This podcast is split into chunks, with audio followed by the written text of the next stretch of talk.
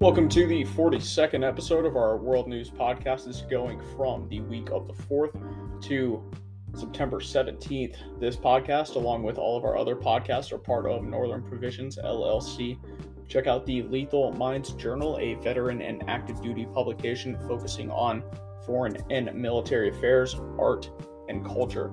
Take a look at the journal's Bulletin from the Borderlands, which is a bi-monthly foreign affairs publication from multiple talented intelligence analysts and independent journalists. Head over to lethalmindsjournal.substack.com or Instagram at lethal.minds.journal to see more. Also, check out the Freelancers, a media and research collective dedicated to covering modern conflicts with a soft focus on foreign fighters. Find them on Twitter at CBT Freelancers, Instagram at freelancersblog, and their website at freelancersconflictblog.wordpress.com. Please consider supporting us on Patreon at patreon.com/analyzeeducate or buy us a coffee at ko-fi at analyzeeducate. And we will hop into the news. So first, we'll start off with the United Kingdom. On September 8th, Queen Elizabeth II of the United Kingdom and 14 other sovereign nations passed away at 96 years old. She reigned for 70 years and 6 months, the longest of any monarch in British history. Charles has become king of the United Kingdom and the Commonwealth, and he has taken the name Charles III. Public opinion regarding Charles is not nearly as positive as it was for his mother, and it has called into question the future of the Commonwealth. Multiple nations have discussed the possibility of dropping the British crown as their head of state. The most notable in this case is Australia, whose Prime Minister, Anthony Albanese, is a Republican who seeks independence for his country.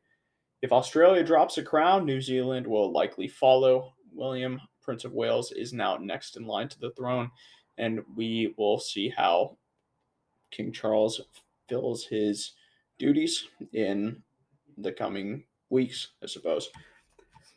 We're going to move on to the South Caucasus. This is one of our two big stories this time around. Clashes broke out last week between Armenia and Azerbaijan after the latter began artillery and drone bombardments targeting multiple points inside Armenia just after midnight on September 12th. The strikes were inside Armenia proper and not Nagorno-Karabakh, which is uncommon.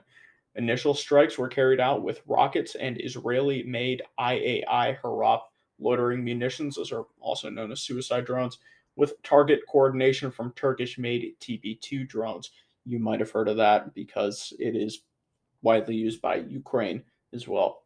Both of the latter unmanned systems played a large role in Armenia's defeat in the last war, just after 44 days. That war was, of course, in 2020. Strikes and or attacks were recorded in Artanish, Sotk, Martuni, Jermuk, Ishkanasar, Goris, and Kapan. A military base in Sotk was reportedly destroyed by strikes, and Azerbaijani special forces seized a military outpost in an unknown area near the border. Many other incursions were made along the border, and Azeri forces pushed as much as 2 kilometers into Armenia proper in some areas. Armenia has acknowledged 135 servicemen killed in action, while Azerbaijan has acknowledged 77 killed in action. Hundreds of others were injured on both sides. That includes at least 4 Armenian civilians. Armenia says 20 of their servicemen were taken prisoner. In terms of equipment losses, Armenia lost at least 4 howitzers, 4 surface-to-air missile systems, 3 radars, and 13 transport/utility trucks. There have been no documented losses for Azerbaijan in terms of equipment. During the fighting, Azerbaijani special forces also struck a position of the border guard from Russia's Federal Security Service, that is the FSB. FSB personnel were deployed to the shared border after the conclusion of the last war, again in 2020. No injuries were reported among the border guards, but multiple vehicles and buildings belonging to them were hit. The Armenian and Karabakh militaries have been placed on high alert, but thus far have not shown themselves capable of defending from either airstrikes or ground assaults in any meaningful way. Additionally, the Yerkrapah Volunteer Union has mobilized multiple volunteer battalions and is deploying them to the border area. The union is an organization made up of veterans from the first Nagorno-Karabakh War from 1998 to 1994. I'm sorry, that is 1988 to 1994. Armenian Prime Minister Nikol Pashinyan called for an emergency meeting of the Collective Security Treaty Organization, that is the CSTO. The CSTO is a mutual defense alliance made up of former Soviet states that functions similar to NATO. At the meeting, Armenia triggered Article 4 of the treaty, where, quote, an attack on one nation is an attack on all, end quote, which is equivalent to NATO's Article 5. The CSTO sent Security General Stanislav Zas and Chief of the Joint Staff Anatoly Sidorov to the Armenia-Azerbaijan border to monitor the situation. At this point, really not much has been said about their mission there. Also, at this time, it appears that the Article 4 petition by Armenia will not be approved. Russia, who plays a leading role in the CSTO, appears reluctant to get involved in the conflict. Kazakhstan, which is another member nation, has already explicitly stated that it will not send peacekeeping troops to the region, a statement that Armenia likely sees as a stab in the back after it sent troops to Kazakhstan during their time of need this past January. Peace talks were held between Armenia and Azerbaijan, in which the latter demanded Armenia recognize all of Nagorno-Karabakh as Azeri territory and remove all of their military forces from the region. In a shocking move, Nikol Pashinyan said that he would agree to these terms and sign an agreement declaring such if Azerbaijan holds up their end of the bargain. This statement, of course, angered many people in both Armenia and Artsakh, which is a Armenia separatist de facto state in Nagorno-Karabakh that we have already covered previously. Protests were held at the parliament buildings in Yerevan, Armenia, and Stepanakert, Artsakh, in opposition to Prime Minister Pashinyan. Protests called for his resignation or for the Armenian parliament to impeach him. Armenia's political opposition in parliament responded by saying that they could not impeach Pashinyan because they do not have a replacement for prime minister, and at this point it looks that Pashinyan will really face no meaningful consequences, for lack of a better term, for his rhetoric as far as that goes. A ceasefire has been brokered between the two nations with the help of Russia, and so far it has held. We'll continue to monitor the situation, but as of right now, the ceasefire is holding. Many Armenians feel betrayed as well by the CSTO and Russia in particular. Widespread protests have been happening, calling for Armenia to leave the defense treaty, and U.S. flags have been showcased during those protests, probably just to anger Russia. In the streets of Yerevan, Russian flags were replaced with American flags.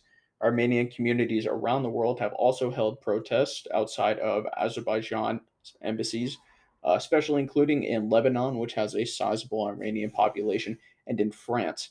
A congressional delegation led by U.S. House Speaker Nancy Pelosi is currently in Armenia, visiting the country during the recent tensions.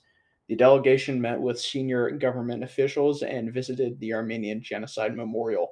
Also part of the delegation were representatives Jackie Speer of California, Anna Eshoo of California, and Frank Pallone of New Jersey. The delegation showed support for the people of Armenia and condemned the, quote, illegal actions by Azerbaijan. I do have another story about these clashes, but I will save that until the very end. That will be our last story. And we will take a quick break. We'll be right back.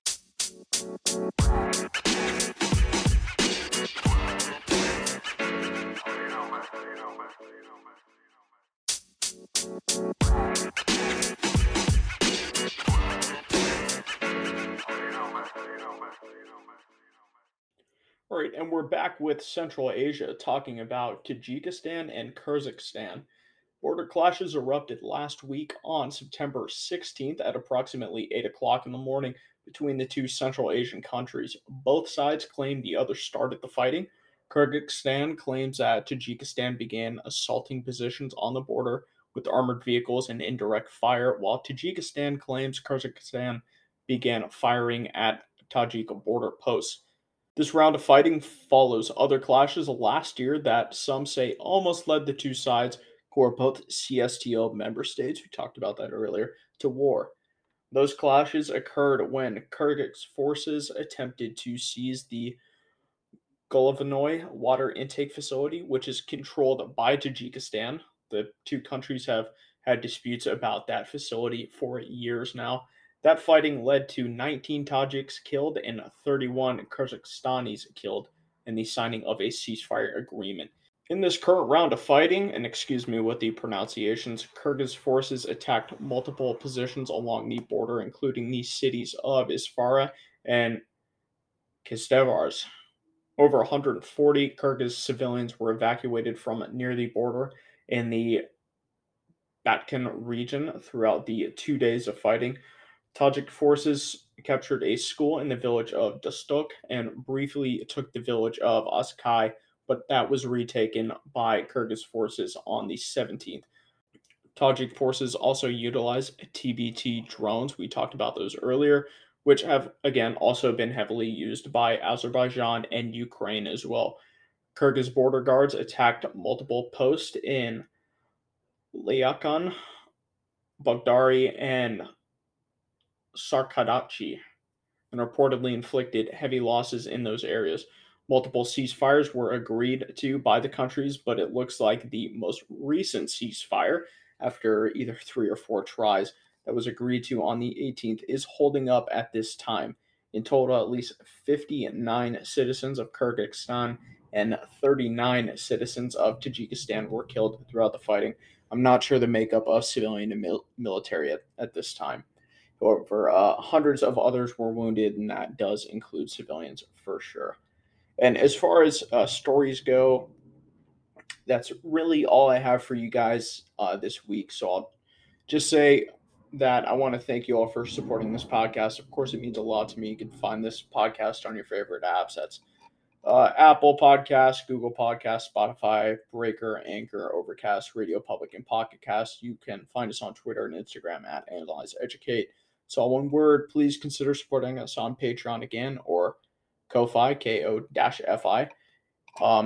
And like I said, I do have one story I was saving.